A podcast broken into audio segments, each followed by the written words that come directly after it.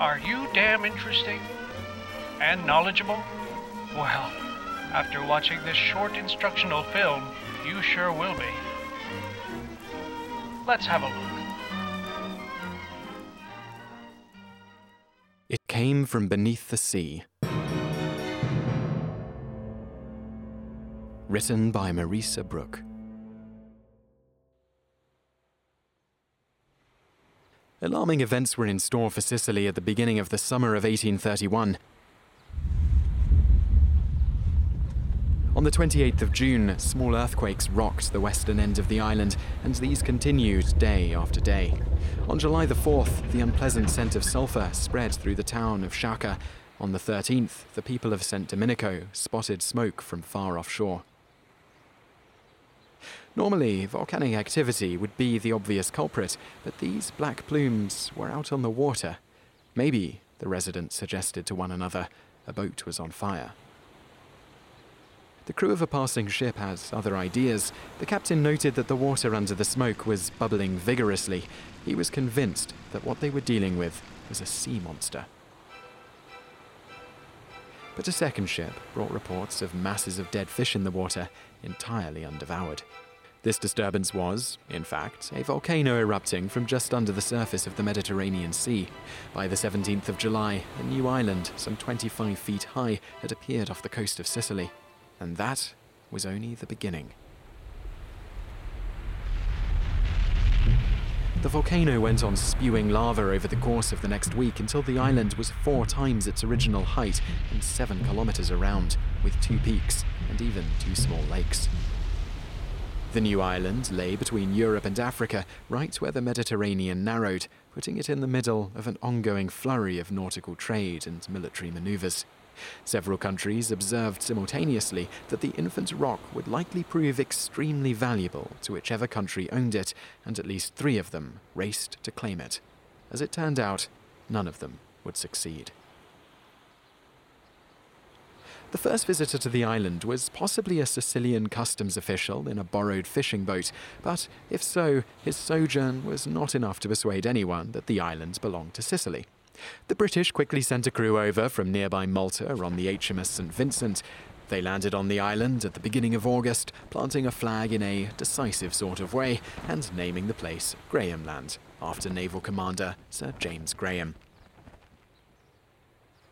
Irritated but undeterred, Sicily dispatched a ship called the Etna, annexed the new island, and named it Ferdinandea, after King Ferdinand II. France, far from discouraged by the claims of the other nations, ordered a prominent geologist by the name of Constant Prevost over to the island at the end of September. Prevost declared the island a French possession, named it Ile Julia after the month of July, and surveyed the terrain. Some sources suggest that the Spanish also got into the argument, though, if so, their strategy was simply to declare quite loudly that they wanted the island as well. Things quickly reached a stalemate. Sicily, Great Britain, France, and Spain were all unwilling to yield, and both their governments and their newspapers helped keep the impasse firmly in place. Sicily already owns the larger volcanic island of Pantelleria just beyond Ferdinandea. Onlookers easily imagined that further volcanic activity could produce a land bridge from Sicily to Tunisia, which would have cut off virtually all the marine trade routes of the Mediterranean and imparted impressive new geopolitical powers on its owner. The dispute received plenty of coverage in European newspapers. Scientists from several countries examined the island, and tourists visited in large numbers. Members of the royal dynasty that had produced King Ferdinand II talked of constructing a resort on Ferdinandea and capitalizing on the world's curiosity in spite of the international tension. Scottish novelist Sir Walter Scott reportedly stopped by. American writer James Fenimore Cooper probably did not, but was interested enough that he later employed the premise of a newborn volcanic island in his 1847 novel The Crater or Vulcan's Peak, A Tale of the Pacific. Subsequent works by French authors Jules Verne and Alexandre Dumas Sr. were also likely inspired by the events, Verne's Captain Antifer and The Survivors of the Chancellor, and Dumas's The Speronara contain similar elements. The autumn of 1831 drew to a close. Sicily, Britain, and France, and possibly Spain, had made no progress whatsoever towards resolving their conflict. At least three of the nations had been fantasizing about controlling the gates of the mid Mediterranean and were not about to let Ferdinandea go easily. Geological forces were more than happy to do so, however. A small Sicilian team sent out in mid December to provide an update on the island brought back unnerving news. They had gone to look at Ferdinandea and had found nothing but open water.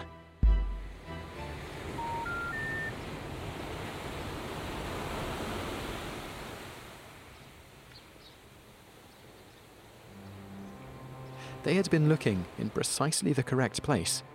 The island had simply disappeared. The Mediterranean waves had apparently reclaimed Ferdinandea, dragging the short lived but much coveted island back beneath the water's surface. The international argument had been settled by the ultimate Deus Ex Machina ending. Later study revealed that the entire island, shoreline, peaks, lake basins, and all, had been comprised of a volcanic rock called tephra, which is known for its weakness and susceptibility to erosion. The five kilometre perimeter of Ferdinandea had been no match for the waves of the Mediterranean, which had erased the bit of land within six months. As if to taunt the nearby species of manic bipedal land dwelling colonizers, Ferdinandea had slipped just under the surface of the water. Its highest point was only 10 metres below. Sulking, the British insisted on referring to the seamount as Graham Shoal or Graham Bank, and were pleased when the name stuck.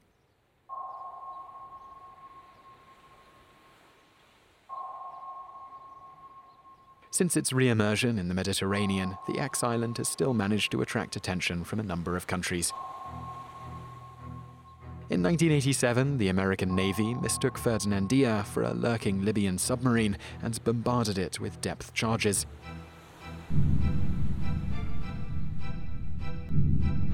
Though they appear not to have done much damage.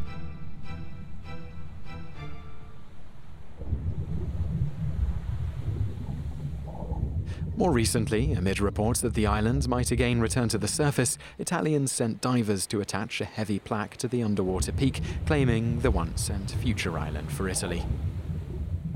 The plaque broke apart underwater, though, whether this was due to vandalism or natural geological processes was impossible to determine. Either way, the top of Ferdinandea still lurks, tantalizingly, about 10 metres below the surface of the Mediterranean. The volcano is still active, meaning that it is likely to produce islands again in the future. An Italian political scientist and a French diplomat interviewed by Time in 2000 both stated that Italy would have the strongest claim on any islands that emerged in the region. The Brits have been less relenting, but for now, the point is moot. One Italian analyst is reported as saying, If it's just a little island, we're not going to have a big fight over it. Whether that's truly the case, and whether Ferdinandea will peek its peak above the surface again, remains to be seen. This episode was written by Marisa Brook. It was read by Simon Whistler. Music and audio production by Alan Bellows. This is Damn Interesting saying good night and stay interesting.